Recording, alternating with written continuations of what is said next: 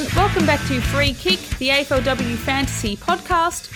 Uh, I'm your host, Mel, again today, but we're only joined by specifically Liam. How's it going? I'm very good, specifically Mel. Disappointed that Will can't be here this evening, uh, but I'm ready to, to talk about what was just a great weekend. It was. Unfortunately, Will's a little bit sick, so we've got his notes uh, as usual, and it means that he will once again not be doing the Will Watch and Wait scoreboard, which is just such a gag. Um, but how was your weekend? Which games did you get to? I went to a game that I don't want to talk about. I said I had it was a great Oh. weekend of footy, and that was before I went and sat in the cold and watched the one of the actually.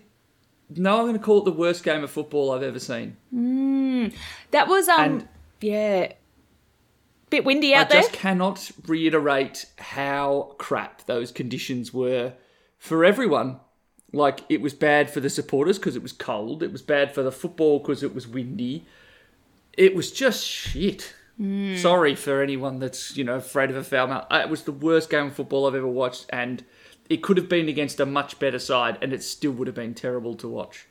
So I wasn't exactly ending the weekend on a high, particularly when it was followed up with some average fantasy scores from some very skilled players who ultimately don't get 14 tackles in the wind. What- I was just so not expecting that. For for reference, in case anyone hasn't followed what we're talking about, this is the surprising uh, defeat of the Bombers to the consistently bottom of the ladder West Coast. Will messaged me partway because he was at that game, and he's like, "What if the Eagles win?" I was like, "No, don't be silly. Come on, we know how this ends." Like I brought in Mel, Too Mel. Good on the assumption that she was going to absolutely flog West Coast. Yeah. Do you remember what I said when we talked about the Bombers potentially losing on the spaces? Yeah, I was like, absolutely no way. You're mad. I'm like, I trust me, I just know the DNA of the entire Essendon Football Club, and we are very capable of losing this game. And lo and behold, we did. Any other games? Uh, that was the only one for me, actually. Sadly. Damn, I thought you could maybe bring that back with like, oh yeah, and I saw this other. Oh, okay. Well, No, no, that was it. I will substitute with. Um, I went to watch the. I wanted to go to Whitten Oval. Never been, so I went over to watch the Bulldogs. Uh, speaking of floggings, I went over to watch the Bulldogs uh, Sydney game, which was cool because I haven't seen Sydney play in person. So I like you know had Laura Gardiner in my side the whole time.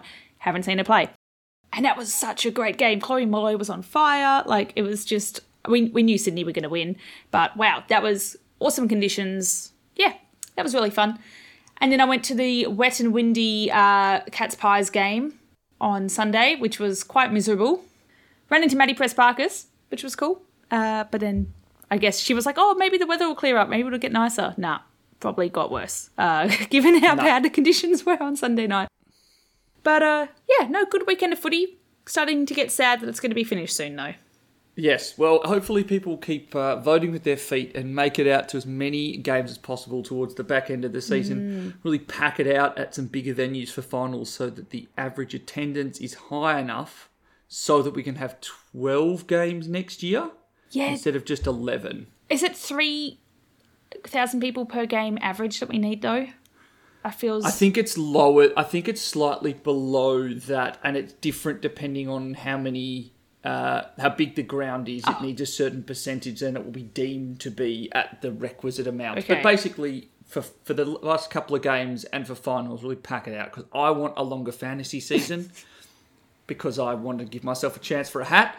Um, if we could do that this year, that'd be great. Yep, let's all do it for Liam. Get down to the games. Yep. No, I I agree.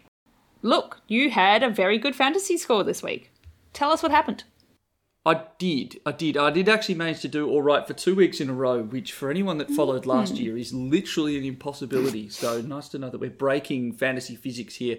So I scored a 1628, which had me at a round rank of 182. Mm. That moved my ranking up 121 spots to rank 218, which, if I'm honest, the main highlight, like the main summary of my team is that it probably could have been even better if it wasn't for Windy Hill mm. because my forward line absolutely crushed it. So Zarlie, Chloe Molloy, Laura Gardiner, all having epic games. I picked an okay captain in Charlie Rowbottom. And I, I think the big thing I did for the first time in a long time is I didn't just make a trade because I thought it would be all right instead of just making a rookie downgrade and, and just holding. And I ha- normally make that error. I normally make that trade when it's not necessary. But this week I held Ella Heads for a top three defender score for the week. Hmm. So I avoided some bad mistakes and I had some really nice high scores from some less than highly owned players in the top 500 or so. So it was, it was a really good week. Yeah, nice. Um, to move 121 spots this late, whoa, that's that's very impressive. Um, I really hope you can hold that because obviously I want you to do well, but gives credibility to the pod. because We do uh, love we do love a bit of cred for the pod. uh, Will got about 1500 ish this week. His overall rank, I mean, he's not here, so I just have bits and pieces, but he shuffled down about 70 spots, and his overall rank still top 500, which is good, um, 415. But I reckon he would like that to go up a little bit. He did an interesting trade of Molloy to Zarlie, which when we were watching Molloy, I was like, oh, was Will, tears. you poor thing, like absolutely spewing. But then you know what? That was for the best because Zarlie was huge. So yeah, overall though, he had a couple of underperforming players that were a little bit less uh, highly owned. So the unique trades uh, a few weeks ago didn't quite work out for him. But that's still like the fact that we're like, oh, 1500, hmm, bit of a week around. Crazy, crazy scores. Yes. The other thing that I was just going to say is I forgot to mention my trades, Oh. and I used a downgrade of Maggie. Uh, sorry, not um, Maggie Karras, Renee Karras, and Charlie Wicksteed down to some 300kers to take um, Elise Parker, rip in peace to Ash Riddell. Nice. How did Riddell go? I can't remember. Or we can talk. We are going to Oh. talk about Ash Riddell later because she went like a heart attack. Yes, I remember this now. So yeah, I also so you got sixteen twenty eight. I was pleasantly surprised that I was only twenty three points below you or behind you. I actually had a surprisingly big week, sixteen oh five, which is nice. Round rank two eighty eight. It's pretty cool. Overall rank though, six hundred and seventy nine. So I had a good shimmy back up. This is almost if we just ignore round seven, I haven't really moved. we'll just pretend that didn't happen, and then I'm just still where I was. In order to get into the top 500, which was my goal from a few weeks ago, I'm going to need some speckies because I've already got quite a few speckies, but I'm going to need them to go good, and I'm going to need to bring in some more. Although I'm very happy, very happy with my trade last week, which was sussing that Hall was not going to be the predominant goal kicker for Melbourne and trading her to Toogood, who didn't have a huge score, as we said, because Bombers were a little bit challenged in that game. But 59 for Hall and 100 for Toogood. Woo! I will take that. Yeah, definitely the uh, the out of Tayla Harris, the continued out for Tayla Harris, I think was something big for Hall, which is forces her to spend more time deeper forward, and there are just fewer options for for other teams. So yeah, for for Melbourne to go to, so other teams have an easier time defending just her. So yeah, it was a good trade, and I'm sure you weren't liking what Toogood was doing at uh, at half time, but she is. Uh, a proven second half like monster who just Yes. rams on mega points. I was quite worried, but I was also like, this would be classic me to like pay up for a player to do not much. But um, no, yeah, pleasant surprise there. Priest to Allen. I was tossing up keeping Priest for a moment in time there. Very happy that I traded her out. Good call. Good call. Made myself another 24 points there, so not a huge amount, but for the cash, yep, I'll take that. And uh, my other trade, much over muchness, uh, Blackburn didn't cop the tank tag, which we were worried about, so scored 122. And I traded her for Charlie Rowbottom, who got 121. So, So you were net minus one. yes. But there you go. I stand by it though, because Blackburn, the Bulldogs, uh, Something something's rotten in the state of Denmark on that whole team. And I do think as well for Rowbottom, she was on track for about a 135, 140. The only thing that derailed her was I think it was the second quarter. She spent about seven minutes on the bench, kind of in the middle of that quarter, and I think it's only because she the game was on the other side, on hmm. the other wing. because other other from that, otherwise from that, like she can put together thirty point quarters like clockwork, and she put up a thirty three or above in every other quarter. I think it's like that missing ten point, fifteen Well, points. it's funny you the say that. difference between Because she Yeah. got three frees against, which probably didn't help. There's nine points Yeah. missing. Yeah, that's nine points missing, but she kind of is a bit of a bully inside, and so that is going to happen sometimes. And Yeah. she does definitely take the game on a bit. So for every 10 times she manages to just eke out that hand pass when she looks like she's about to be tackled holding the ball, that's the that's the downside of her of her unique skill set. Yes. Outside of that, I think she was probably on track for a 135, and it just happens to be that she got stuck on the other side of the ground. So over to our Kiara Bowers plus fours. Maybe we'll start with you because I feel like we can have a theme for the from Will and I. Yeah, so I'm I'm pretty happy with mine. So two weeks ago, I traded in Keely Shearer, who was someone that we're thinking this could be a really good season for her. Quite lowly owned as well, but coming into her kind of third season, I was like, I think she can go 100 plus and kind of keep it there. Unfortunately, she had a quiet week against Collingwood last week, but then bam, 122. Absolutely love to see that. So that was a nice unique. She's made me a lot of money, and that was my trade for. I can't even remember who that was my trade for, but either way, that was a kind of a risky one, and it paid off. And I think that's what really kind of saved me this week. I'm pretty happy to keep her at my four to five. She's currently M4 because I still have Bates, which I need to figure out to do something with eventually. But No, I reckon. I reckon Bates is a hold. Port Adelaide. Bates could be a hold. Oh, but up against Dowrick though. No, it's it's more Maria Moloney, but I just don't know if that'll matter too much. I just think there's going to be so many tackles. These are Both two are big tackling teams. Uh, what about you? Well, you can speak on behalf of Will as well. Yes, so it is Zarlie, the Z goat. You know, the golden touch to our sides because Zarlie Goldsworthy against Carlton was stupid, like ridiculous. Some like the fact that she's 18 hmm. and she puts together the stat line that she did, which for anyone that can't remember what it was like, it was all right, I'm going to have 18 touches and 12 tackles. That'd be good enough already. All three of her free kicks, four, were for holding the ball free kicks. So that's extra bonus points for her. To put on top of that five goals Five goals. is Mad. ridiculous. Sorry, it's 18 kicks and six hand passes alongside seven marks. And 12 It is tackles. one of the most well one of the most well-rounded stat lines you are ever going to see. And that's setting aside the fact that she won that game for GWS. yes. She kicked three goals in the last quarter and they win by two points. The, do you know, Mel, do you know who the other goal scorer was in that final quarter? Can you remember? Um, I was commuting, so no. Right. Could you guess who on GWS? Stanton? No, that's not Nope. GWS. No, I don't know. No, that is GWS. Uh, Chloe Dalton. Ah, who you're thinking of. Yes, that is who I was thinking of. And it's no, it's Jodie Hicks. Ah! The other long sleever. Yep. So completely ridiculous performance from Zarlie Goldsworthy to put together 168. I've kind of she has been one of those moments where I gave that advice, like in week four, that she could be a really good option.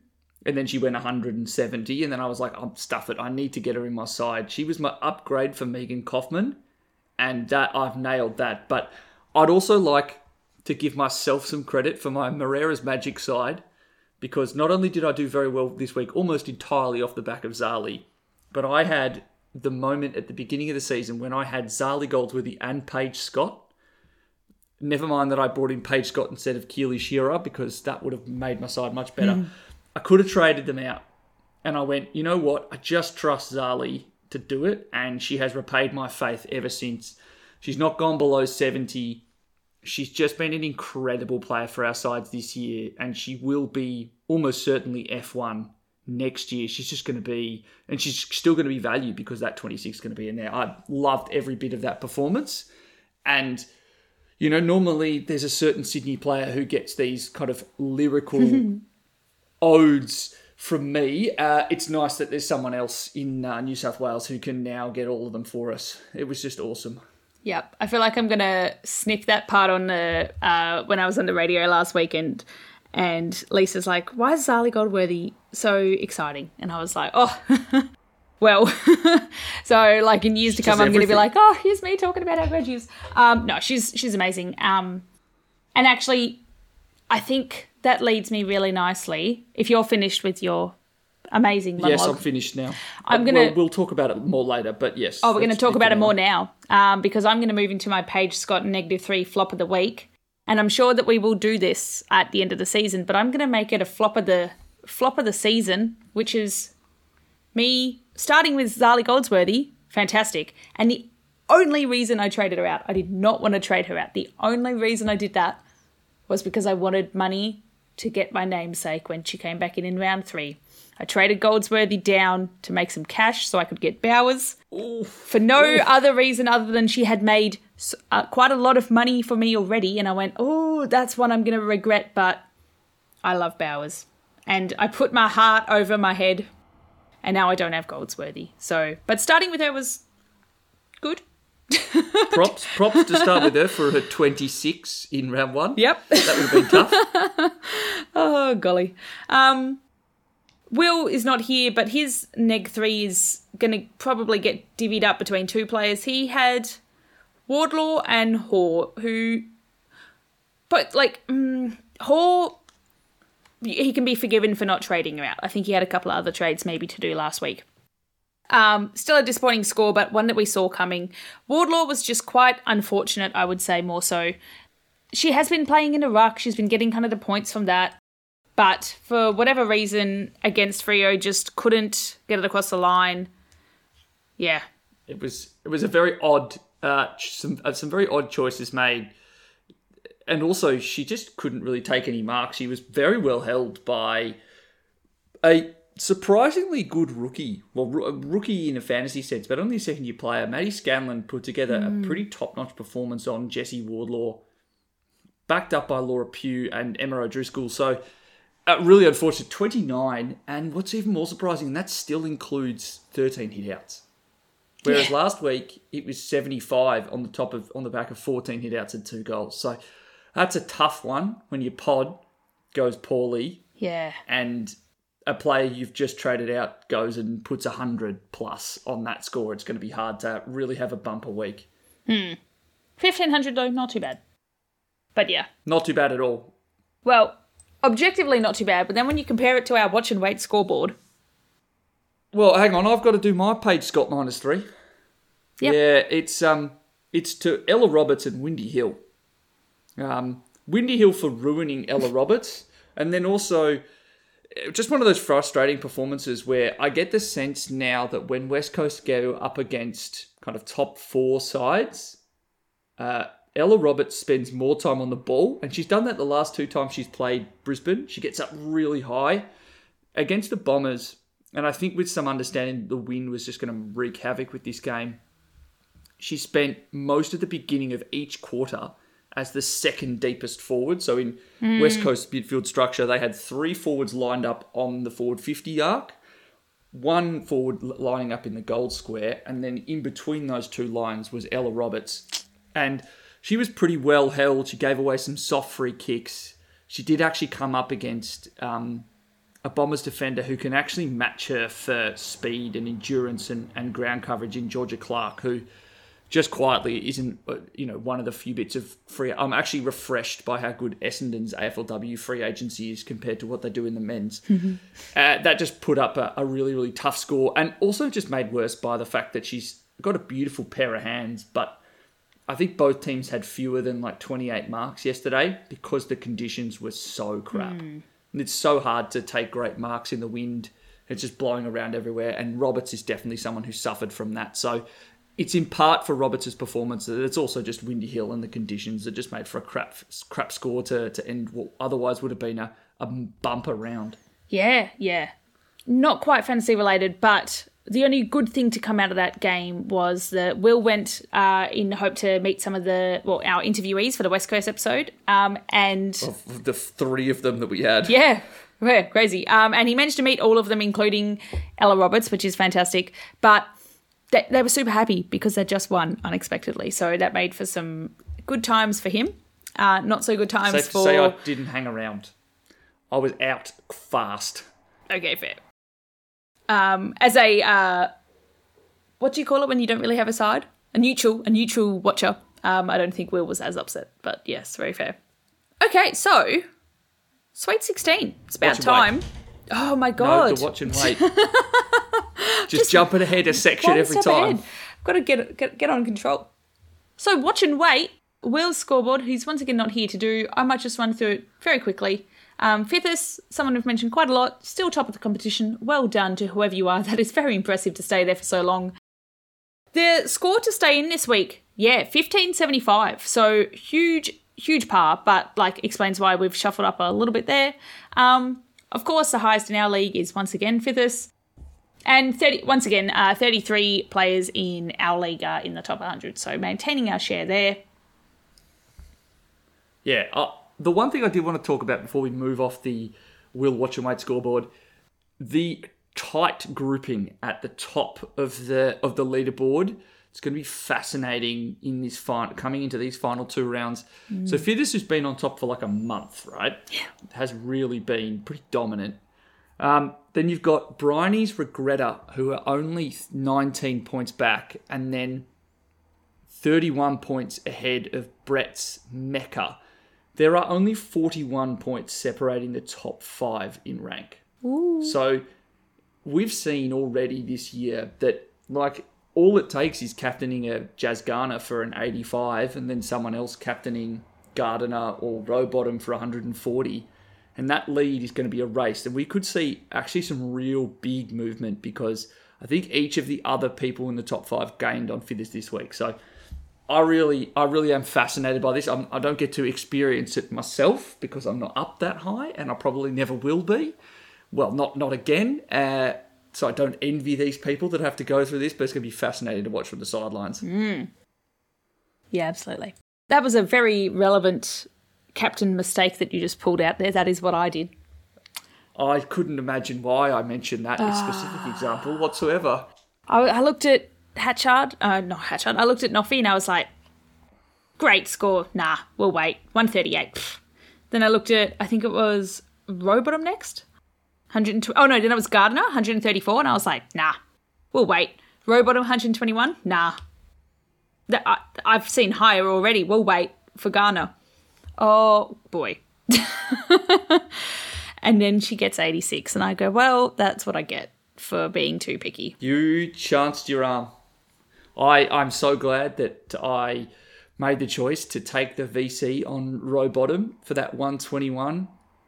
I was a bit disappointed. I'd gone Rowbottom over Gardiner. Gardiner had got that late bump of like nine points. Huge bump after the game had ended. And I was like, hmm. oh, damn, oh, do I chase something bigger? And I'm like, nah, like, I, I need to be consistent. Like I said, like somewhere between 120 to 125 is that is what I will take guaranteed.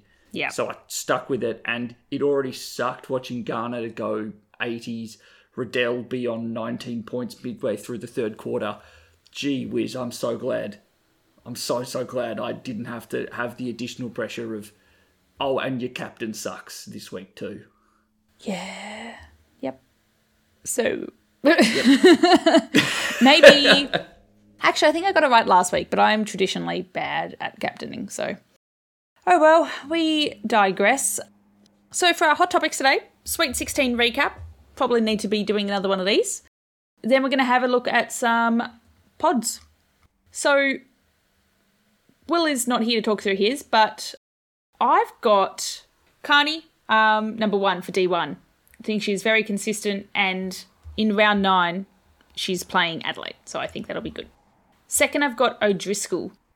This is a surprise one, and I'm hesitant on Freo, but I think the role and the fixture are putting her very well placed. If we're just looking at the next two weeks of scores alone, I think she'll be okay.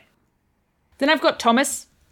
They're playing Bulldogs this coming week, round nine, and I can't see that being a particularly good game for fantasy scoring necessarily.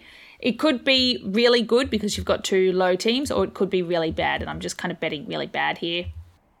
then I've got Sheeran and in D5 Evans because GWS suck and they're playing Gold Coast and then Port Adelaide. And I just think that. That's a, that's a good matchup. What about you? Yeah, I'm. Yeah, interest. So I've got Carney as well at one. I've got Charlie Thomas at two because again, I'm pretty sure it's two good matchups in a row. And I think I just I just like the fact that she takes all the kick-ins. Like West Coast will give up a score pretty much no matter what, and she's kind of banked to 15 points per game off kick-ins. you She's think they'll be at good against coming out of the square. Bulldogs? I think that I think that that game will actually be quite equal. Okay. because I think that like West, like the Bulldogs still have some players. I, I still think the Bulldogs can put up somewhat of a score. So I think she'll bank at least 12 to 15 points. Mm-hmm. She can be at that 65, 70s, even in the worst conditions possible. So True. I think it's fine. I've got Anne Stannett at three and O'Driscoll at four. And I've really ummed and ahed on Stannett because she's got an awesome matchup matchup in the final round mm-hmm. they've got Sydney. And I really think that Sydney playing is basically a full time midfielder, she's probably going to lay a lot of tackles. I think she could do something similar to what she did on the weekend.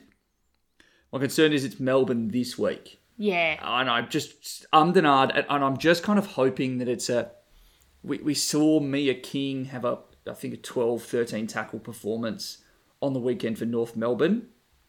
I don't know if Stannard is as good a ball user as Mia King is, and it necessarily can get as many tackles. But I think she might be able to still be at a level where what she scores next week, what she scores, sorry, in the final round against Sydney, means that she'll still be a, a D3. And then O'Driscoll, like you said earlier, I think it's two great matchups in a row. And again, extremely consistent. She doesn't take kick ins, but she's that main distributor off halfback Yep. and can kind of score pretty much whenever. And she does. And I know it sounds, I've, I've talked about it before, but like she's a very consistent interceptor, which is pretty impressive given it's often very inconsistent game to game. Uh, and then I've actually got Ella Heads at D5 because it's two good matchups in a row, if I remember correctly. So Collingwood this week, it's neutral, but I think the big thing for for Heads was the fact that Lauren Zaghetti didn't play. Heads became a much more important cog in that back line. Mm-hmm. And there was some attention that went to Lucy McAvoy at points during this game. So I don't know if 80s are going to be on the cards in each of the next two weeks, but I think 70s from both games can be expected. Yeah, look, um, that's our tour is pretty much a combination of what Will has. So he's also got Carney first. He's also got Thomas second. Um, he brings in Emerson. I don't know if this is a bias because of Geelong slash the opposite, the other player he was going to trade in for Gunjaka slash someone he actually has. But fair. I mean, she's up there with the with the score. Then he has Tanner and then he has O'Driscoll. So yeah, you've got some honourable mentions. Yeah, I've got some honourable mentions. I think the two that you've got in your Mel, yours Mel, I've got Sheeran and Evans. The thing that worries about me- about Sheeran is that she is actually someone that teams look to put a tag on in defence, uh, and it's happened each of the last two of the last three weeks. Had a horrendous score um, against Hawthorn when we would have expected better. Now, it's not a great matchup this week going up against Geelong, given that Geelong are a really good pressure side, and I also would expect them to be that well coached team to who might look to put some pressure on Sheeran to um, to play well. And they were the ones who got the, the front row seat last year in round one to a near best on ground performance in her first ever game. So I expect some pressure to go there, at least in part. And then Evans, I agree, GWS suck. I think the reason she's not in my top five is that the, the coaching staff at GWS just appeared to throw everyone in different positions. Garnett forward, Tarni Evans forward, Nicola Barr in a back pocket, Haneen Zreika, you know, in the ruck, Renee Karras full forward, Tegan Germick midfielder. Like, it was ridiculous. It appeared to be we can't change game style, so we'll just change positions. and Tarni Evans kind of got caught up in the tornado that was just happening. It was honestly like it was a training drill where it was like, go to another position for school day. Like it was ridiculous. Uh, so that's why she's not in my top five. And then Emerson is not in my top five and is only an honourable mention because she has the worst matchup this week with Richmond. Would not want to touch that. That's the toughest matchup for defenders. Them alongside Essendon are, yeah, very, very, very restrictive given how high a press they play. And they really do force you to be accountable on every single forward. So I think that's why she's out of my top five. If you can bring her in next week, I think that's totally fine. I think she'll get a much better role against Hawthorn. Yep, sounds good. I have gone. I heard your honourable mentions last time we did this, and I've decided to put in a. Oh gosh, I was going to say honourable unmentioned, and I've just realised dismention. What's the better word there? Unmentioned, ho- honourable. Neither are words, are they? Uh, no, that you wouldn't use it in this context. So the the hum versus the HM works. It's fine. Yeah, great. So in honourable unmentions, this is people that deliberately left out of the top five or our Sweet 16. Just want to emphasise Priest. We were, if, if anyone didn't trade her out last week because they were like, Sad. maybe that role comes back against Freo, maybe they decide that they do really want to win, um, and then they put it back in the midfield. That's, I didn't quite watch the game, but she got a very low score of, it's not in front of me. 36, 38. Yeah, Um, 36. Like, nah, that's too much money. She lost another, was it 71k? No, an- another Yep. 192k. So she's actually now yeah, she gone was- down in money in total 71k from where she started. Get her out. So, for the people that held, like, that's unfortunate, but you put faith in Nick Dal Santo to do the right thing, and therefore you fail. I opened up that one. Uh, yeah. And you have yeah, an honourable unmentioned too?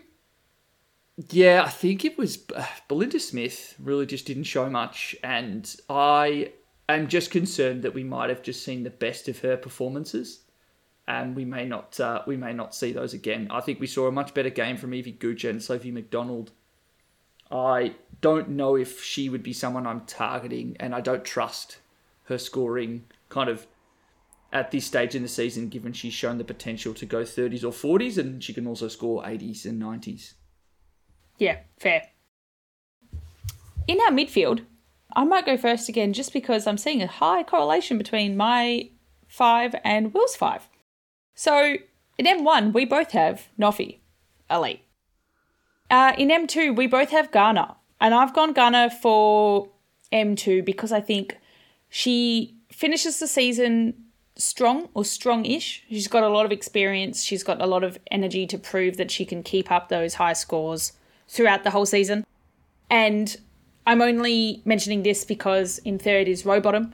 That Will and I both have Rowbottom in third, and I think Rowbottom and Garner and Noffy are all going to be quite quite close together. But just notching Rowbottom down a little bit there, just lack of experience, and she finished the end of the season a little bit lower last year, so maybe she runs out of energy. Not sure.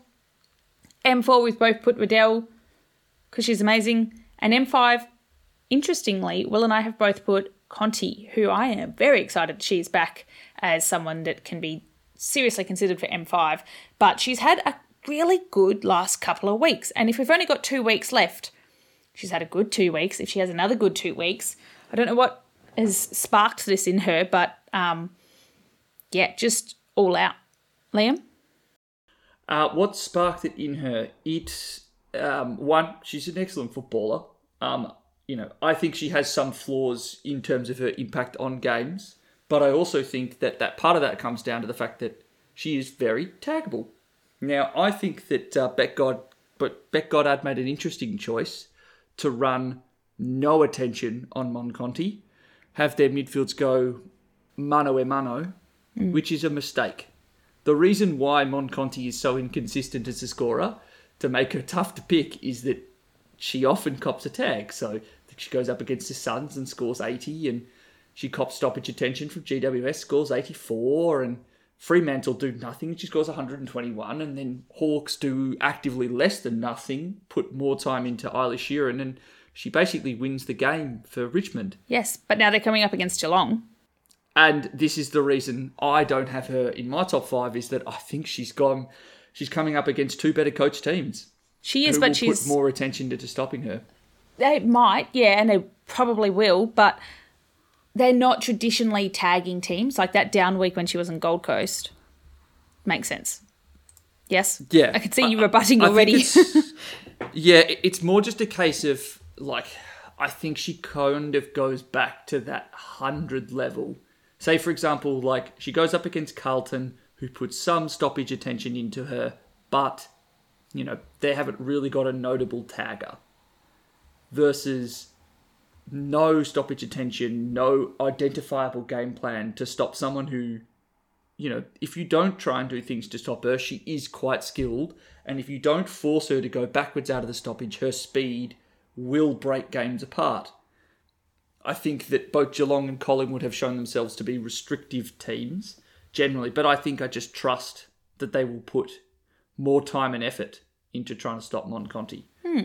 I still think she'll be fine. I don't think she's going to have floor scores. I don't think it's going to be like Jenna Bruton 60. It, I think it's just going to be, you know, 95 to 105, 110. I don't know if we're going to see anything close to 146 again. and why don't you run us through your five? Yeah, happy to. So, starting off with Marinoff, and here's where I get interesting. I've got Rowbottom at 2 mm-hmm. and I've got Garner at three, Riddell at four, and then I'll talk about M5 and honourable mentions in a minute. But okay, here's my thinking for Rowbottom and Garner. Rowbottom has just the juiciest of all juicy ones this week, up against GWS at their home ground at night. So I'm thinking it's going to be a ground where she scored 140 before. It's probably going to be pretty slippy, kind of dewy evening up on the Gold Coast on a Friday night. That tells me there's probably going to be a bunch of stoppages. GWS are going to be without Alyce Parker and are mm. only just going to be getting Beck Beeson back.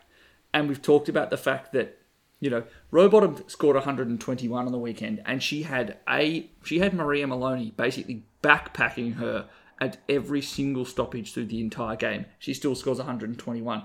There's no backpack equivalent. Like Maria Moloney is a very squat, quite strong player for her size. I, there is not an equivalent at GWS who can stop her. Hmm. She's that strong. I think she will be incredible versus I would be surprised if there's not some form of attention from Chelsea Randall going to Garner this week. That's my prediction. So even even though Shelley Heath and Shelley Heath went to, to Garner on the weekend, uh, and that did have an impact on her scoring. I think it was also just the game flow necessarily. Garner wasn't getting those tackles or those marks to really give her a good score, and I think that's kind of what you see the difference between in Melbourne, who've been at this kind of super pointy end of the the kind of games before, versus North Melbourne, who allowed themselves to to be pushed to give players ball to some of their less efficient users of the football. I think we're going to see more of that as well from Adelaide this week. I think she's going to see some attention from from Randall, kind of pushes her scoring down a little bit even though she's got an awesome game in the final or oh, in the final round.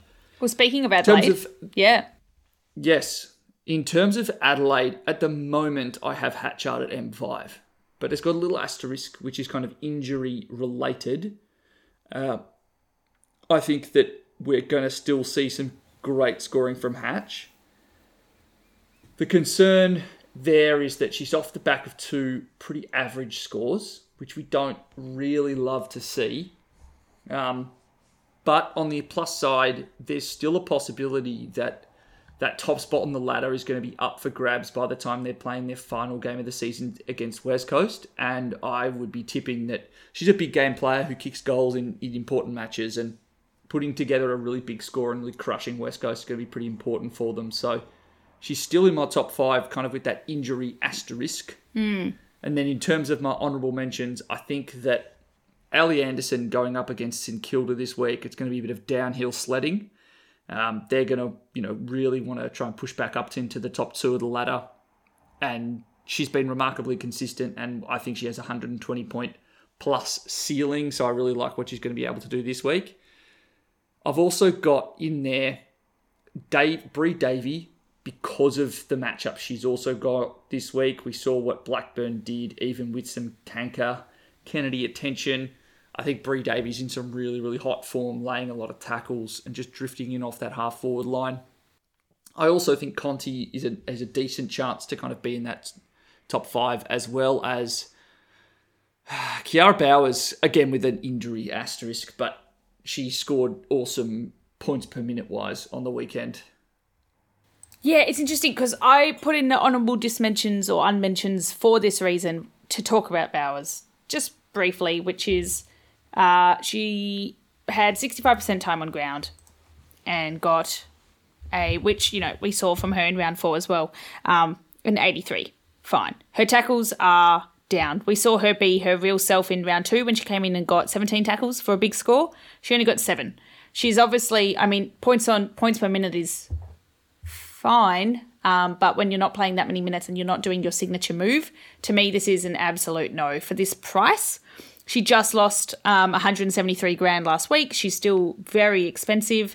I would, if you're looking for a midfield upgrade, I would be staying away from Bowers because if she goes a little bit too hard in, in a game and hurts herself again and gets a lower time on ground, she's out. And the way that you, you pick Bowers because of her tackling power, we're not really seeing that. So, yeah, yeah, I I'm fully on board with all of that. I think the only reason I'd be getting her next week after this Melbourne game they're playing this week, uh, and just in the hope that Fremantle Fremantle still have a, a you know a tiny tiny chance to make finals, and she's able to kind of get through healthy.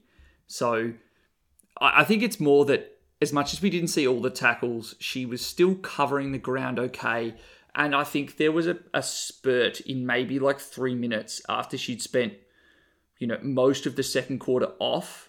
She came onto the ground at 15 to 20 points and scored 22 points in three minutes. Like, blitzed it completely. Like, she still has that burst scoring potential that I don't know if anyone else really has outside of, like, Riddell and Rowbottom this year, just to get from all these different point scoring and all these different avenues. So she's in there just with all the asterisks and all the caveats. I'm not trading her in this week. She'll possibly rate a mention if healthy next weekend. Fremantle actually have ch- finals to play for. Yeah, she's too she's too many asterisks for me to consider putting her anywhere near a round eight Sweet Sixteen. Um, and the other one that I'm confident enough to not put anywhere near my Ryan, eh, near my round eight, Sweet 16, is Georgie Prespakis. Um, on one of our recent chats, I can't even remember when, but it was kind of floated like if Prespakis didn't get a 147 in round one, is she still a uber elite midfielder or and uber I think primo? Uber primo and I think the answer is no. And uh, I think we're continuing to see that. I think she's still a very good option if you're looking for um, an M5 uh, and you're not really you're you're a bit strapped for cash in some other areas. She is someone that you could consider there, maybe, but I think that it would be more of a, a last resort rather than someone that you're aiming for. Yeah, I agree.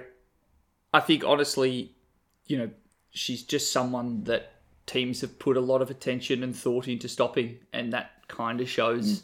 It's working. we'll probably see some. We'll probably see some more this week from uh, from Hosking. Yeah, I mean, like teams had a whole entire off season to figure out when we play Geelong, how do we stop explosive Georgie Prespakis, and it, it's worked. It shows. yep. You have an unmentioned. I have an unmentioned, and it's Tilly Lucas Rodd. Uh, she's someone that people had floated as having the ceiling, but we saw the floor again. And I could almost say the same for Jenna Bruton. I'm glad that my somewhat trepidation on Jenna Bruton came to fruition on the, on the weekend because I've just been saying that like you know some she's going to score a 50, 60 again. She's just not going to you know have that mega score and unfortunately I said that for 2 weeks in a row and she scored 215 pluses. Hmm. Yeah, okay. So not one in your top 5. No. I think uh, the rucks are fairly obvious after last week. Um, we saw the carnage. We saw Jess Good out uh, with her ankle, um, and that put an immediate uh, star on Breann Moody, who has gone and absolutely smashed it as we kind of knew she could. She's finally been given that opportunity. I think uh, some people were considering which ruck to be trading into last week if they had a Morphett, and it was like, do you go Moody, do you go Strom? Congratulations if you went Moody. Uh, I don't know if we need to discuss that one much more. Do you have any contrary opinions? Um, not really. I think it's uh, it's definitely well. Actually, the thing I will say, if you've still got Schultz, you'll have a smorgasbord of options to potentially trade, or she can hold her in the final week. That's going to be fascinating in round ten because mm. Breann is rucking against Simnolder. Uh, Strom is rucking against the the gaggle at uh, at Sydney, and then Schultz is going to be going up against the gaggle times four at GWS. So it's going to be fascinating. Yes. Um, do you still have Schultz? I still have Schultz. I held Schultz for that 78, 79. So I was only six points down on Strom, which oh, we love. Nice. I think this is a funny one of like kind of Heads and Schultz fall into that same bucket for me of like kind of considered trading them out at certain times, but haven't had enough money or number of trades. So they've I've just been like, yeah, you're okay. You can stay. There's bigger problems to solve. And I'm like, hmm, pretty happy with that. On to the forwards. Do you want to start with yours and then I might just copy paste? yeah, sure. Uh, I've gone uh, Gardiner at Uno, uh, Toogood at F Too Good, Zarlie at three, Molloy at four, and then I've gone Kate Hoare at five. Interesting. I got the same one. Well, Gardiner, obviously, Toogood. She only had a low week because that was an unexpected loss. Zarlie is nuts. Molloy, um, she's going up against Collingwood where she's going to hopefully have that same immense passion and I to say anger that she showed on the weekend. She might even be higher depending on how big that goes. And then I've got Frederick as F5. And I've actually put Hoare in my honourable unmentions. Do you want to give your spiel on Hoare? Yes, I do. I think it really. This one could probably also come from with an asterisk, and it's not so much for Kate Hoare, but it's for Tayla Harris. Mm. I think if Tayla Harris is back, I think they structure up a lot better to allow Hoare to score and to just get those. You know, she cops less attention on those little short 12 meter passes, I like to call them, that gives her all those shots on goal. She just didn't have that same spot on the weekend, and it really showed in her overall fantasy score. And she was also going up against the best scoring defense in the competition. I think if Tayla Harris is back, I can see an 80 each of the next two weeks, and I I do think that that could be enough given we know that my version of an 80 could very well be, you know, 100, 105 if she kicks a bag, uh, which is she's done in the past mm. in these final rounds of the season to really get Melbourne up the ladder. So that's why she's up there, but it's not a it's not a guarantee. Yeah. I've called on Hoare because the goal kicking was a large portion of her points. And I think we've seen that get shared out a little bit more because Melbourne have been doing particularly well. And then, like you said, the Harris out, which puts a question mark on her for me. I'd want to see more before I have any confidence. So I've actually put her in a honourable one mention because I'm not seeing enough to make me think that she's going to have a very good next two games. But what I have swap seat over here is Frederick as my F5. She's had a surprisingly very good run. She's definitely not a forward, we'll, we'll say that now. She's playing in the ruck, but she's had a really good last two rounds and she's making her points through a tremendous amount of hitouts and then also tackles. So, good amount of tackles, good amount of hitouts. If she can get a couple of kicks in there as well, so if Collingwood can be in control of the game, she is fantastic. And she has this amazing role where there's not anyone else that's subbing in for her. Um, I think it was Alison Downey retired last season. They don't really. Do they have any other real ruck positions there? No. It got to the point on the weekend where uh, Frederick's run off for like a breather and she's run all the way over to the bench. She's got there. She's had to turn around and immediately go back on because after that goal, it was a. Um, back into the centre square and they didn't have a ruck. So she gets off, takes one breath, and goes straight back on so that they can keep playing. It's just she's required and she's got a really good role that means that as long as she's getting these hit outs, she's going to get 70s minimum. So I'm quite happy with that. and beautiful matchup this Yeah. week up against the combination of Lexi Hamilton and Yeah. Bella Smith, who, you know, proved two much less experienced, lighter bodies. And that's, I think, the amazing thing about Sabs Frederick is that she's got the endurance to cover the ground, but she had a really great score on the weekend because she was just so much Yeah. stronger and bigger than She's height and strong. Like she's she's got them both. she might have scored like 120 if they'd played Erin Hall. Hmm. I, I legit think that like it would have been yeah it would have been fascinating to watch. But I, I'm I've got Frederick in my honourable mentions, if only because I'm still tossing up what it's going to look like when they go up against uh, Richmond in the final round of the season. It is at Victoria Park, which I like. I'm hoping for some bad weather again. I definitely think she benefits from that you know, wetter, more tackle heavy conditions with lots of uh, contested ball, and that's how Collingwood have won each of the last two weeks. I'm really hoping they continue that. But Gaby Seymour is kind of the anti Sabs Frederick. She's this hyper athletic, covers a massive amount of ground, but But she's she's like an undersized ruck, an undersized petite ruck. Like I think we've got the the benefits that Frederick have still hold. Yeah. Yeah, it's it's but it's just going to be fascinating because Richmond themselves are a pretty restrictive team for rucks, hmm. and just generally they they play a relatively restrictive game style. Yeah. So Will had the same. Yes, he had all the same as me, just a slightly different order. He swapped um, Molloy and Frederick there, which is bold. And my also my There's a name missing. pardon. There's a name missing from our rankings that we would have had in there Yes. at every other point this year. Well, I've got a second uh, honourable unmention here, which is Morrison.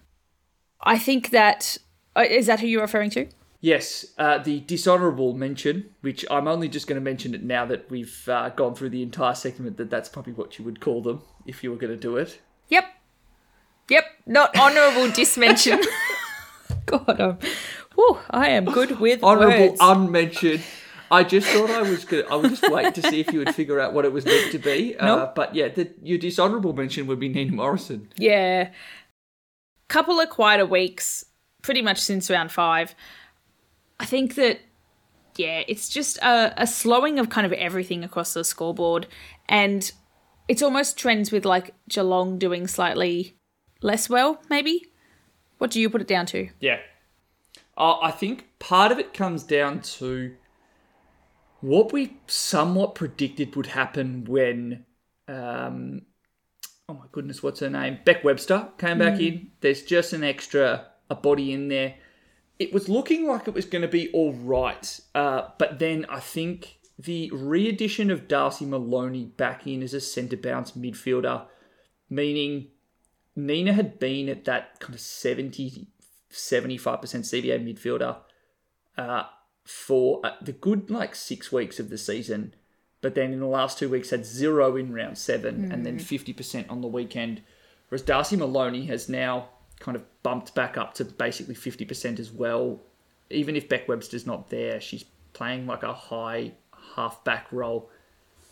It's just really stopping Nina from from getting up to those 100 scores again. Yeah, she And it's kind of frustrating to watch because she's so super high impact, but it's just not the same fantasy impact now. Yeah.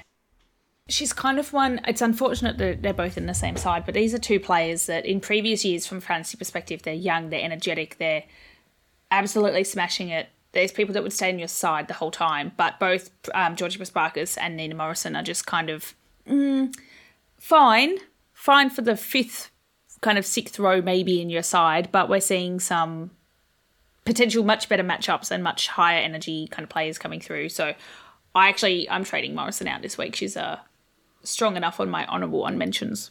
Dishonourable mentions. Uh, she's also on the chopping block for me because of the role change that we've seen. I, I really wish it was a situation where you know Darcy Maloney was going back to that 10% CBA role because then I don't think we'd trade out Morrison. But given her very high ownership amongst the highly ranked teams, uh, she is a potential pod trade out, an unpod as it's called. Yeah, nice. Oh gosh. Well, speaking of pods, then, we might run through a couple of names. Yeah, sure. Launch. So, what I was thinking was, as someone that's in the top thousand and not in the top hundred, I wonder if there's any kind of obvious disparities between players that are highly owned in the top thousand and not so much in the top hundred. Like they've either traded them out or never picked them up in the first place, and vice versa. I'm just going to run some information by you and see how you react to it. So, with the defenders, um, I have just realised that my bid in that did not upload for season eight trades. So, uh, and it won't upload for me anytime soon because it's very annoying on my computer. So, Liam, why don't you run us through some of the defender disparities? So, uh, I think what's really interesting is that I'd say amongst the top 100, it's very consistent who three defenders are in teams, and that's Tarni Evans, Charlotte Thomas, and Emma Kearney. What's really interesting is that there's a nearly 20% difference between Kearney in the top 100 versus the top 1,000 uh, which I find absolutely fascinating. Now, where it gets really interesting is the fact that we have for weeks been talking about the fact that like don't fiddle too much with your backline, like don't fiddle with your D5, and that is hundred percent showing in the stats. Yeah. Because the next most highly owned defender defenders, so it goes like Sheeran at sixty three percent. The next most highly owned is Ange Stannard at thirty one. Yeah. Actually, that holds true. It just fell off. There was like a 35% drop off a cliff from this morning, and I was like, whoa, this this is a standardized backline. Like, there were five players at Yeah. over 35% owned, and they're all in the 60s, 70s minimum. Yeah, what I so in terms of like the biggest disparity, I would say that like Gab Pound is at twenty four percent in the top one K and only nine percent in the top one hundred is like one of the most startling. But in terms of picking pods in your defenders, it is the toughest line to give any advice because I cannot, in good conscience, give you a strong hard take. Like if Ange Stannard, right, didn't have Melbourne this week, let's say it was just like some Bogo average, like Collingwood, right? That's basically neutral for defenders. She would be the prime, like prime upgrade target at. She's less than forty percent owned in top one K and top one hundred. Perfect. Melbourne this week makes it tough. I, you know, you're going to have to make some tough choices, but I, I can't recommend any pods out, and you know that's it. That you know you're just going to have to, you're going to have to suffer. Excellent. This is a great way to start the pod section by being like, I can't recommend any pods. I can't recommend you pods on the stats like this. I Yeah. can't say like here's the big disparity. It's like everyone is basically different outside of their top three to four. Yeah, yeah. Like if you've got Evans, Thomas, Kearney, Sheeran, you're just painting with random colours at D 5 Mm-hmm. Yeah. I think what's interesting to me is that the midfielders was a little bit like there was something a little bit more telling here. You'll have to check Liam to make sure that these are still accurate. But since my bit in that keeps crashing, um, but owned in the top 1,000 more than top 100, we've got Bonnici, big difference there, 10% more owned in top 1,000. Davey, even Yeah. even more so. And then T Smith, only 1% have in the top 100 have held her. So that's implying that everyone else in top 100 has upgraded their M5. But a, a good chunk of people in the top 1,000 still have her, which is actually good because all three of those players have been doing quite well. So to me, that kind of has a bit of a potential to be knocking some people out of that top 100. So if you're in the top 1,000 and you've still got these players, I say still because I don't see you trading any of them back in per se. But if you still got them, they could be Oh, well- good place. Collingwood. Collingwood, you could potentially trade back in. No, I, I- I think the big thing is if you've got Tyanna Smith, she's done amazingly for you. You need to find a pod trade in this week because it's Brisbane's matchup. Ah. And St Kilda are going to get run over like a small fluffy animal in front of a steam train. Oh, so gruesome. Yeah, but I found that quite fascinating then, um, especially because Bonnici and Davey are both getting respectable scores for an M5 position. And just over onto the forwards, using the same logic, um, owned more. Oh, you'll have to update and check this for me, but owned more in the top 100 than 1,000 Morrison. So 83, like quite highly owned in the top uh, 100 when I last looked. Kate Hoare and Izzy Huntington. These are all players kind of on the flip side to what we just spoke about that haven't done that well recently. And that could be why we saw people like you and I go up 200 plus spots in the ranks. Yeah. What was really interesting is that, so I think from those week seven stats, the most telling one is that it's near perfect equalisation on Kate Hoare. It's now 54% top 100, 53.4% top mm. 1000, which basically said that everyone else's team kind of sifted through to a more natural level now that Kate Hore kind of came back to the pack a little bit. Yeah. And who would have been another popular player to have I, I'm pretty sure that Zarlie Goldsworthy was below 40% ownership in the top 1,000 and top 100. She's now at 63%. Hmm. Yep, that makes sense. I mean, you've got to break the bank to get her because she's now very expensive. But yeah, if it's kind of like a, it's like a Bowers from last season when you're at this point where you're like, well, if I don't have her and she goes big, I'm screwed. For sure. Do you disagree? No, no, no. I, I, I 100% agree. I just like it's frustrating that you know you you don't want to trade expecting 160s. Uh, I think the oh, I would have said if we'd done this podcast like maybe two hours ago, I would have said, oh, I worry that if Lucy Single is going to go to anyone like when Zarlie's there, maybe they throw Lucy Single. But she's been offered a one match ban at the tribunal. Oh, has she? Single. So Look at us yeah, on the pulse. juicily.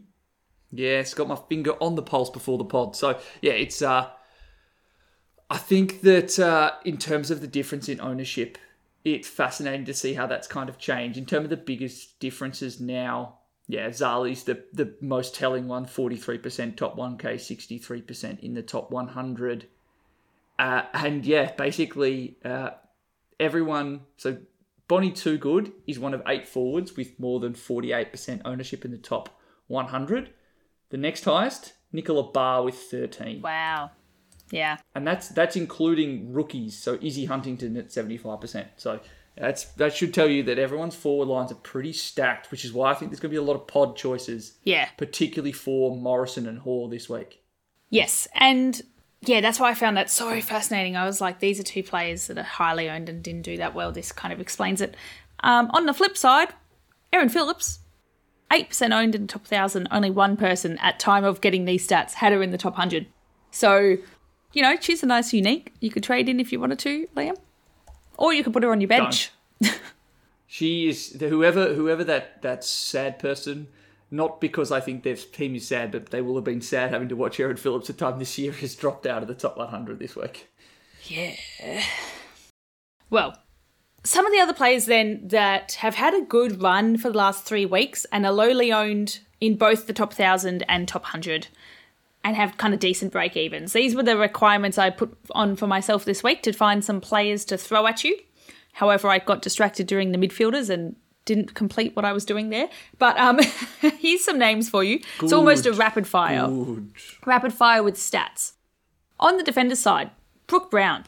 Actually, I'm going to give you all three at the same time. Sorry, Brooke Brown, not Brooke Brown. Brooke Walker.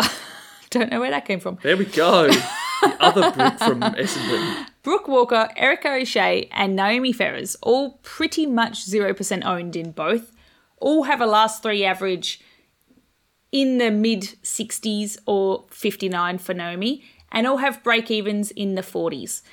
These are people that have been improving every couple of round, kind of snack on up on us. Would you be considering any of these in any regard? Brooke Walker is definitely on the watch list for me, uh, and would actually be a, a really. I can't actually remember what position she is for Moreira's Magic, but it's the kind of it's a Moreira's Magic style of play. But if you're looking for a cash downgrade, she's been in a CBA role recently and has done really well in these kind of higher tackle games we've seen against Richmond, and then the stupidly high tackle one on the weekend. The query I would have had is what's going to happen when Jackie Vott comes back from her injury, which is possible in the next two weeks. I think you can still probably trade her in, at very least for this week, because Steph Cain is going to miss some time. She got concussed on the weekend. And she's been a top three CBA getter at Essendon this year. So Brooke Walker has the size that the Bombers want, and they may just keep her in the midfield. And this week's matchup, we've already seen that Carlton can play in some really high tackle games. I think Brooke Walker can put up another 70 uh, and, and make it really good. In terms of the other two, I think Ferry, she's going to be the cheapest of the three. I think she's totally fine to, to pick up. I think that there's two decent enough matchups for the Bulldogs, although I should just double check that on the scale of hardness. It is uh, not a great, it's a middling one this week and then an awesome one the week after. So possibly actually a play for next week as a downgrade for cash. Erika O'Shea gets to something I was mentioning earlier. She has had improvement a lot this season from someone who didn't really appear to have a far too much confidence for her possession skill would suggest, but looked awesome running with the ball. Pretty much, She's kicking a lot more this year. yeah. Like, But- and you say she's been improving. Pretty much from like she's not one that I really thought about all at the start of the season, and then you get to round three, she's got like a lowish score. I can't remember it off the top of my head. Every week from that, she's just improved on fantasy score very consistently, up to having a nice three-run average of sixty-five. She's one that Yeah. based on her break even, if she can even kind of continue what she's been doing, fantastic. And I believe this is only her second season. Yes, Yes. only her second season. So she's she's gone round 3 it started went 34, 37, 42, 55, 62, 79. My flag here is a point that I mentioned earlier, which is North Melbourne struggled in the weekend on the weekend in part because I think the the difficulty with Erika O'Shea is that she has a, a massive kick for someone her size, and she's an incredible runner. She has 100% time on ground basically since round four. She's only gone off the ground once. She has quite low kicking efficiency, like bottom 10 in the AFLW for people that have played. I think when I checked last week, it was more than five games. She's got very, very low kicking efficiency. So if I'm North Melbourne, I'm probably sitting there questioning, you know, are we making the best use of the ball, funneling more of the football to Erika O'Shea, who, whilst is an amazing runner, isn't a very accurate kick. Hmm. So that's my only query there. I think she's looked great, but I think for someone, I just don't know if I'd want to trade someone in who's had two 30s this season, and I just don't think her role has changed too much it looks like we've seen a bit of natural improvement, but I just query if there might actually be a decision more concretely to give some more of the football to their more established ball users and less time in the hands of like Gat and O'Shea, who are future great players, but are just a little bit young and a bit inaccurate at the moment. Possibly. I do like the 100% time on ground. I think that has very good potential, but fair. For the mids, I only got up to Nanscawen and then I don't know what I went off to do, but um she is fascinating because she's had a last three average of 100 and something, break even in the 70s. Like you mentioned before with uh, Walker and Vott and whatnot, there's been a few injuries and whatnot and shuffles going around at Essendon. She's not that highly owned, like we're talking single digits in both. Thoughts on her run? Thoughts on her run? It is, in my mind, a good run for midfielders because I think that as much as the scale of hardness says the Gold Coast are hard, a lot of that comes from if you're playing against Lucy Single, everyone else is fine. Uh, and I don't think anyone's in there, like, no one's going to tag Jean Anscorn because she's just, like, it's not the type of, she doesn't play a taggable game style. She's not a run and spread, really dominate off a stoppage type of thing. She's just in and under, get the ball out, or lay three tackles. I think that that means that she'll still score fine against Gold Coast in the final game of the season, and she should also like Carlton are the perfect team. Like if GWS can have, I think it when it happened the the highest number of tackles of all time, with 104 before both West Coast and Essendon did the same thing. Carlton are the perfect team to get tackled because they're good enough to get the ball, but not so good that they can play keepings off. Yeah, that's And so I think, yeah. Gene Nance Gordon is, uh, is a fascinating option. And I think the same can be also said, you're talking about uh, people who've got low ownership, is Keeley Sherar, who, no. you know, the Bombers are a tougher matchup. That's but uh, there's a reason yeah, why I, still stopped think that- because I didn't want to mention Sherar because I don't want anyone else to take her. this was deliberate, Liam. No, I think, sh- I think she'll be, uh, I think she'll actually be pretty good. Nah, nah, she's Uh, gonna be I. I know that the Bombers are a tough. I know the Bombers are a tougher matchup, but she's been the one who's been their best scorer in the tougher games, and then up against St Kilda in the final round. I think that's a. She could be maybe not 122, but hundreds, maybe you know 95 and 100 in each of the next two weeks. So not a bad option for super low ownership. One that I really want to talk about because I think she's still going to be super low. Uh, yeah, three percent in the top 100 and eight percent in the top 1k, and that's Ally Anderson. So a very very big pod at below 1.2 million at the moment. Going up against St Kilda this week, easiest matchup for midfielders. I I think that this is another ceiling score for Ally. It's just what do we think's going to happen in round 10 when they go up against Melbourne? Because other if if that was again one of those like middling matchups, if it was like Collingwood or Richmond, I'd I'd be launching into Ally Anderson. It's tricky because I'm not sure if I'd be taking a player for that price in my midfield where you've got so many big dogs for a one out of two week matchup with a question mark on the Yeah. second one. If it was if we had four weeks left and there was one week of a question mark, I'd be like, yeah, go for it. They've only Brisbane well, she's only played St Kilda once uh, in season six. And she got a fifty two. I don't Yeah, different different alley. different alley, different time. But yeah, I don't know. That's but you know could be a good pod. Yeah, it's it's one that I'm certainly looking at because she's probably been the most consistent of those edge of Uma Primos. Mm. And I think she's got a ceiling coming up this week. Oh, now can you do me a favor? My bit in that. Oh, it's Yes. finally loaded. I wanted to see how much Breann Moody is owned in the top 100 now. Um, because when I last at checked, 20 she was 22. one percent. Oh, really? Mine's saying she's She's now thirty-three percent owned in the top 100. Uh, I have no idea what oh, my yes. stats are sorry, doing. sorry, sorry. Sorry. No, no, no, no, no. I know why. I know why I got that wrong. People will have been looping. Do you can do that again? So for the rucks, I was looking at how highly owned Breann Moody was when I was doing these. I don't know, a few hours ago, not that long ago, and I don't know if I was looking at the wrong thing, but it was saying she was one percent owned, and that could have been right. Uh, season seven, a season seven, round seven, but she's now thirty-three percent owned. So I was going to have her as maybe a pod that I can't believe more people are not on, and I take that all back. Did you have any uh, people that meet these criteria for the rucks you wanted to discuss, or Ruck pods. Ah, it's a real uh, crapshoot at the moment. Uh, 47% Strom, 33% Moody. Moody's probably the one where if you had her, you made top 100 this week. It's probably because you had enough cash to be able to make the upgrade, and there was a much higher representation of Morphet owners in the top 500 as well. So there was a lot of people, I'm sure, who went sideways and loved that 130 highest ruck score probably ever. I'm going to say uh, yeah, I think so. like we're probably not making probably not making a big enough deal out of the score that she had. Uh, for other options, kind of potentially, uh,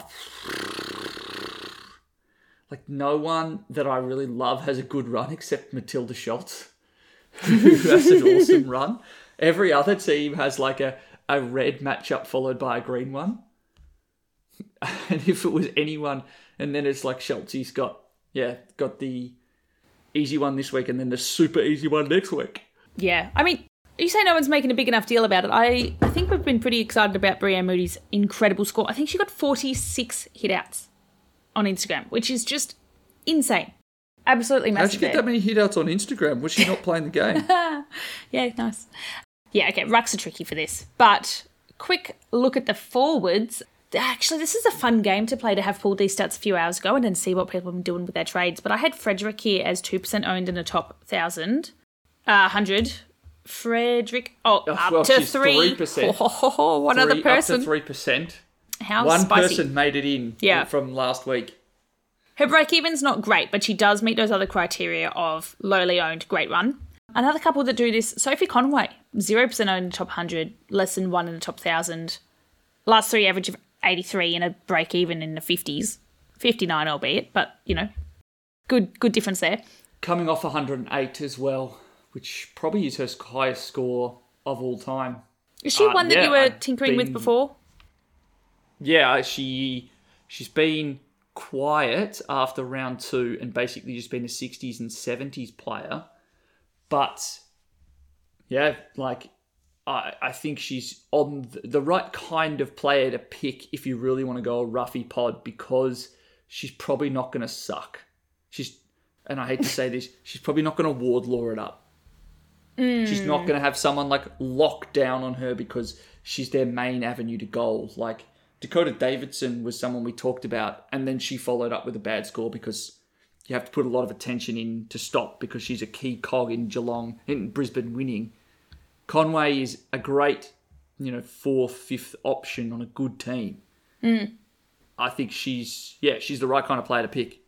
Well, speaking of Wardlaw, if you can excuse her round eight score, I can't because it was twenty nine. no, but I mean, like that it can work to your benefit if you go, well, that was an anomaly because True, of how she was played Fair, upon. fair. She's now lost money, underpriced, had a very good trend up until then. One, as of this morning, 1% owned in the top 1,000. Obviously, like, Will traded her in a while ago and would have been spewing at this round, but I think that she could still be someone that ticks all of these boxes as, uh, as a trade in option. Yeah, I I I think it's possible. I think if I'm really going to take the, the the punt on someone who's lowly owned uh, and who's cheap, it's Chelsea Randall. She's my probably my target this week. Yeah, look, she is not on this list because why did I decide not to do that? I think it's because she was 5% owned or she had a slightly higher ownership, but was it also her run?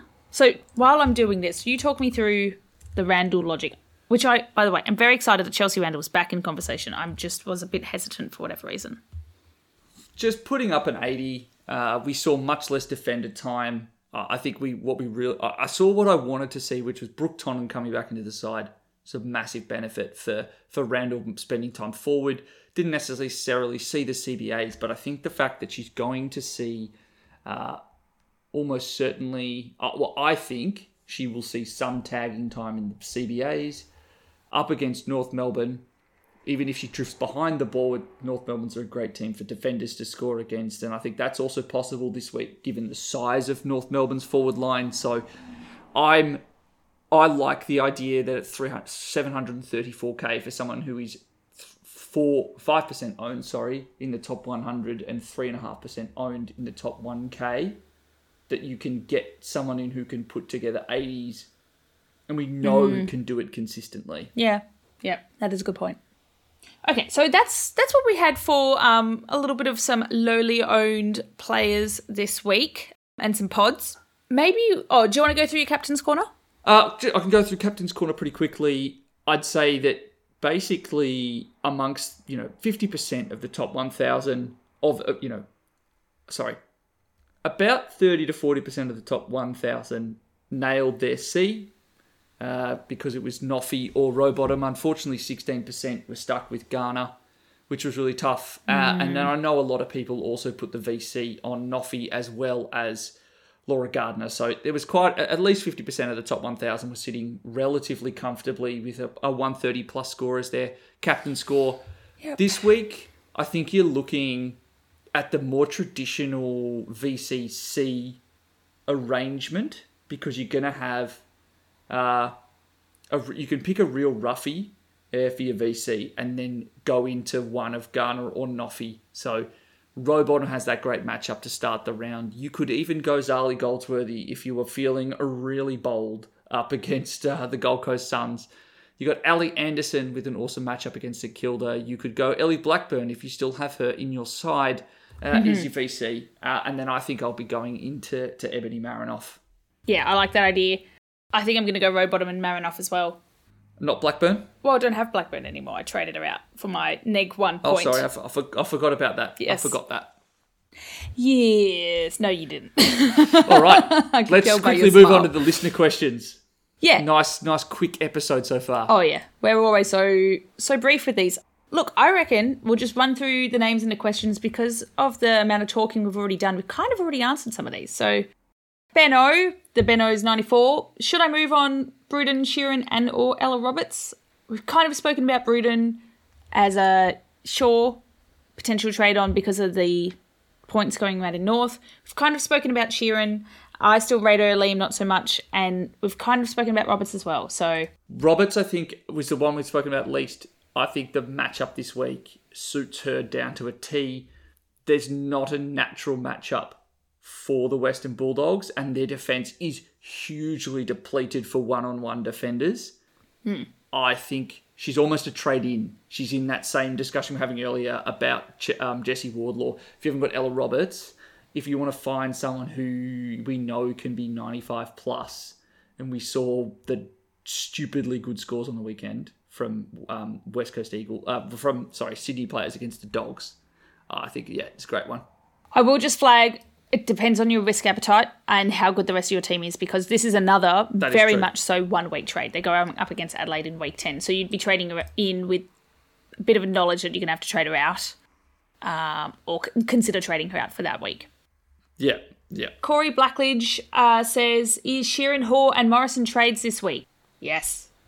Hore and Morrison, we've already. Uh, no? Yeah, uh, I think it, really does depend, and I th- I'm pretty sure core is ranked relatively highly. It, it does depend on how you want to differentiate your team. I think Morrison with more cash on her head might allow you to go a, a more highly priced sideways. Whoa, is uh, Morrison worth more some- than Hall right now? Yeah, yeah. Hall's dropped below a million. I think she's at 9,400, 900,000, 940,000. Jeez, those numbers Look, sometimes. I reckon if you trade either of those still- two out to differentiate yourself, sure. As we've just seen, Hore and Morrison were the two we spoke about being quite highly owned. And then in terms of uh, is Ferry a hold this week against West Coast? I th- unless you're super hot on an option, I think we're pretty clear at this point that you don't you don't fiddle with their D5. don't do something for the sake of it. Yeah. There are much more points on offer on every other line. Quickly over in the defenders line, we've got who goes first, Alan or Darcy? Oh, this is an interesting Uh, one because if you've got both, that's kind of you've got two D5s there. Yeah. Oh, I I see. I'm super torn on this, and it might take me a, a little bit later in the week to figure out my answer. Dizzy Darcy was playing a very different role in the second half. Was kind of up on the wing, up closer to the ball, spent a little bit of time forward. There was some interesting tactical decisions being made in that Gold Coast Port Adelaide game, and some also excellent ones. I, I, you know, I always rip on the defending, but the decision by Lauren Arnell to put Erin Phillips as a defender in the second quarter when Gold Coast were playing with the wind was inspired. Or the third quarter, an awesome, awesome coaching decision because it really did stop Gold Coast completely. Hmm. Darcy got thrown around when Gold Coast were trying to win the game, and bloody hell, they got close to it. I'm not sure. I just I might need to go back and rewatch a bit of Daisy Darcy to see if that scoring role is good, or if she's just going to end up with that 40s and 50s. Otherwise, I think it's probably. I still think Alan has the lower floor. Yeah, I was going to say It's tough though. you'd kind of probably want to have neither of them in by the end of this by the end of the season because I think there are maybe more reliable uh, D5s. But as for which one first, you've got uh, you know Collingwood versus Sydney, mm, also not looking great for defenders. So yep, Liam can get back to you about that one on Twitter later once he's thought about it Yeah, more. that's a tough one. Thoughts on Heads' role and matchup versus Collingwood? Yeah, I think the I think the big thing for this is is Lauren Zagetti playing. Yeah, If Lauren Zagetti's playing, I think it's probably not a trade in.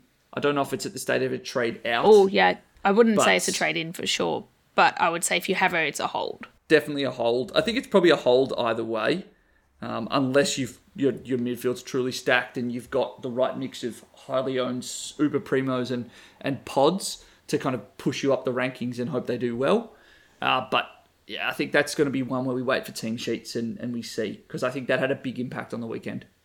And then Jack Marcus, Marquis, Jack says I think uh, Evans yeah, or Sheerin, Evans or Sheerin to downgrade, Bars or Roberts to upgrade.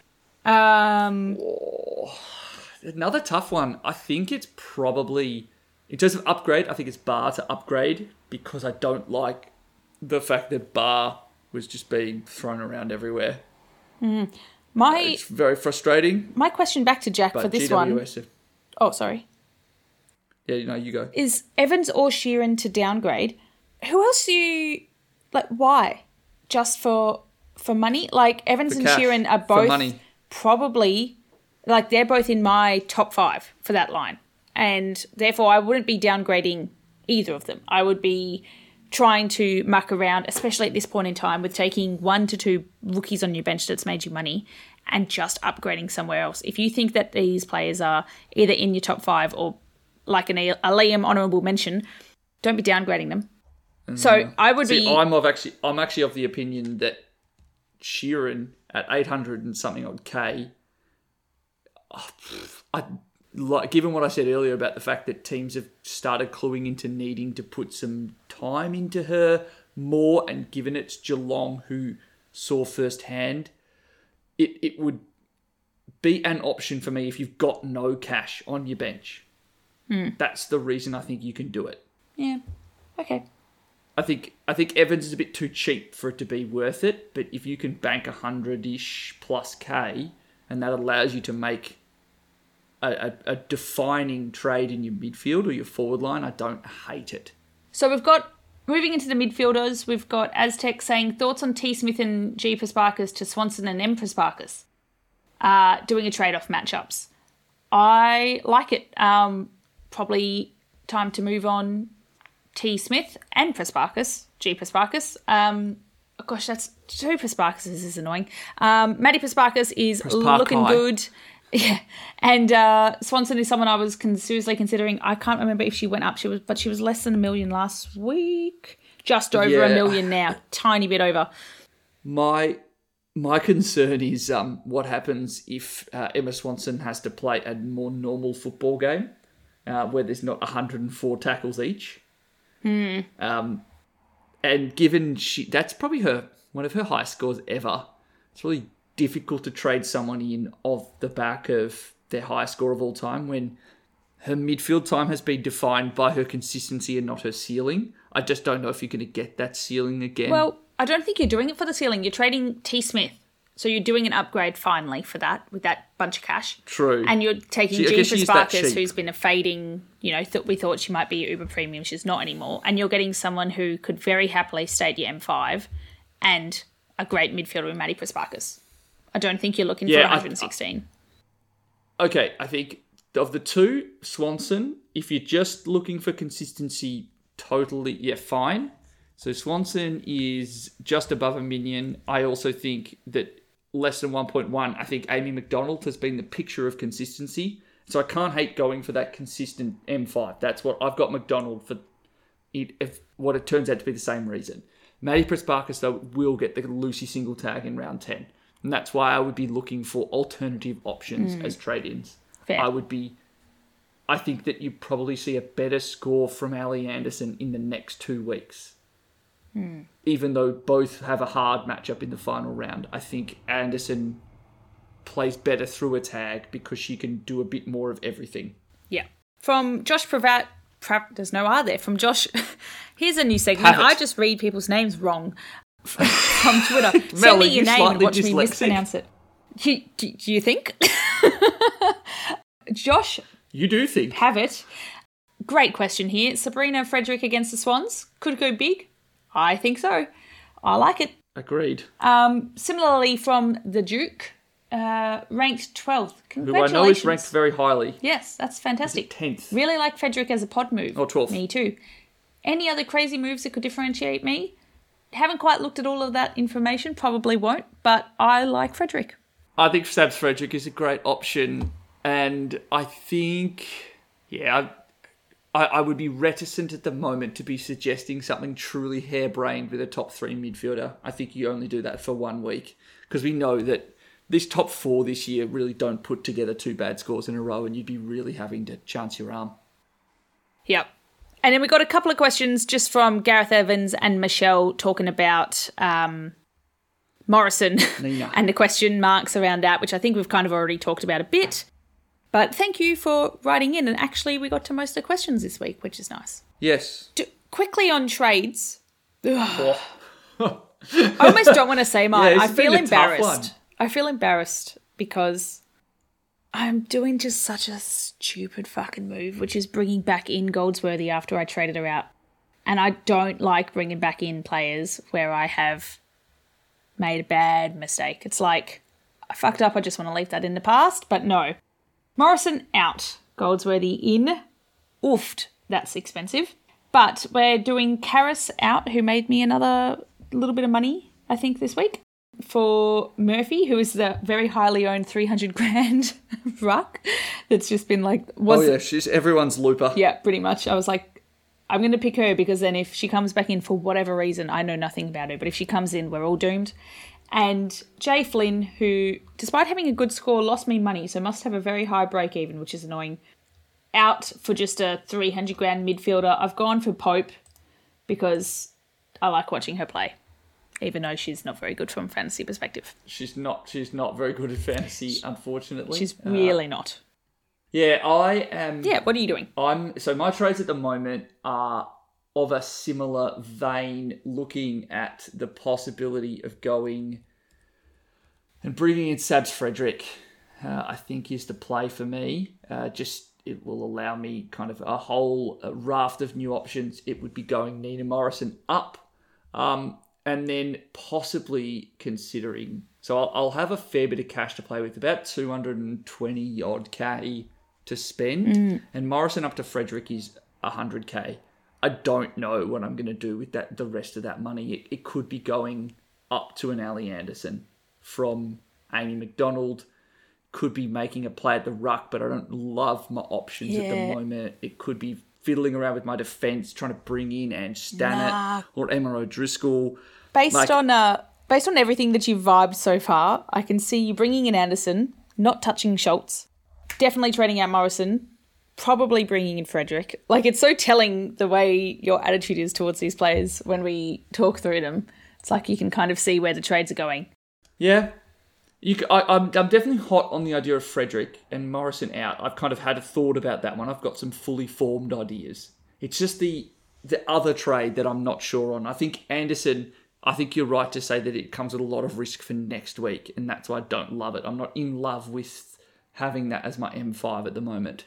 Yeah, I think you can still stake it be- and say like, for one week this is going to be a great trade, but I'm not going to do it because there's only two weeks left and it's risky Yeah, but do I don't have many other trades to make if I'm holding Schultz.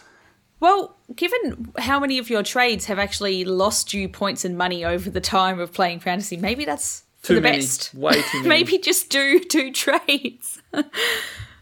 I don't know if I could front up Mel if I only did two trades and then my team sucked because the player I didn't trade out scored poorly. Yeah. Like I would, you'd be without a host next week. I'd have a hiatus early. It can just be me. yeah, cool. Okay, well, I'm sure we'll talk more about what our trades are as we think about them some more. Another long episode, always good. Liam, where can they find you? Uh, they can find me on Twitter at Liam AFLW Fantasy mourning the Bombers' inability to win the games they're meant to.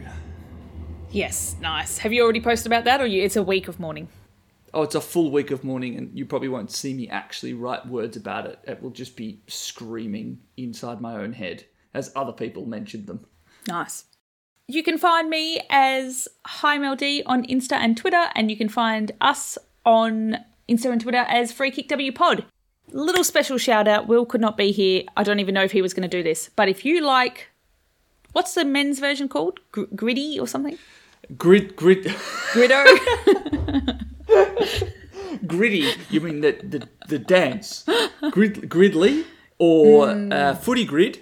yes. Two f- favourites of mine. if you like those, um, Will has been just for our pleasure and maybe a couple of other mates for a little while been making an AFLW version of that because he is an encyclopedia of AFLW knowledge and he's decided to share them with the world and he's got a um, Griddell, great name, with a cute little icon uh, live on Insta and Twitter, and he's got enough of these pre-made to last us out to finals. So, for if you want to play a daily AFLW grid game, please go check that out. And they do also come with a bit of uh, rarity. So on Twitter, it's Griddell Game. G R I D D E L L Game. Yes, I did not get today's. I got eight of them solved in about an hour of sitting there pulling my hair out because I do not have an encyclopedic memory like you and Will. So, but I tried. No, but they're lots of fun. I've got one compendium of the Encyclopedia. Will has the whole thing. One portion. Yes, well, let us know how you go. As always, thank you for listening. We'll chat to you next week. Hopefully, Will is here. Um, see you later. Yeah. Good luck, everyone. See ya. Bye.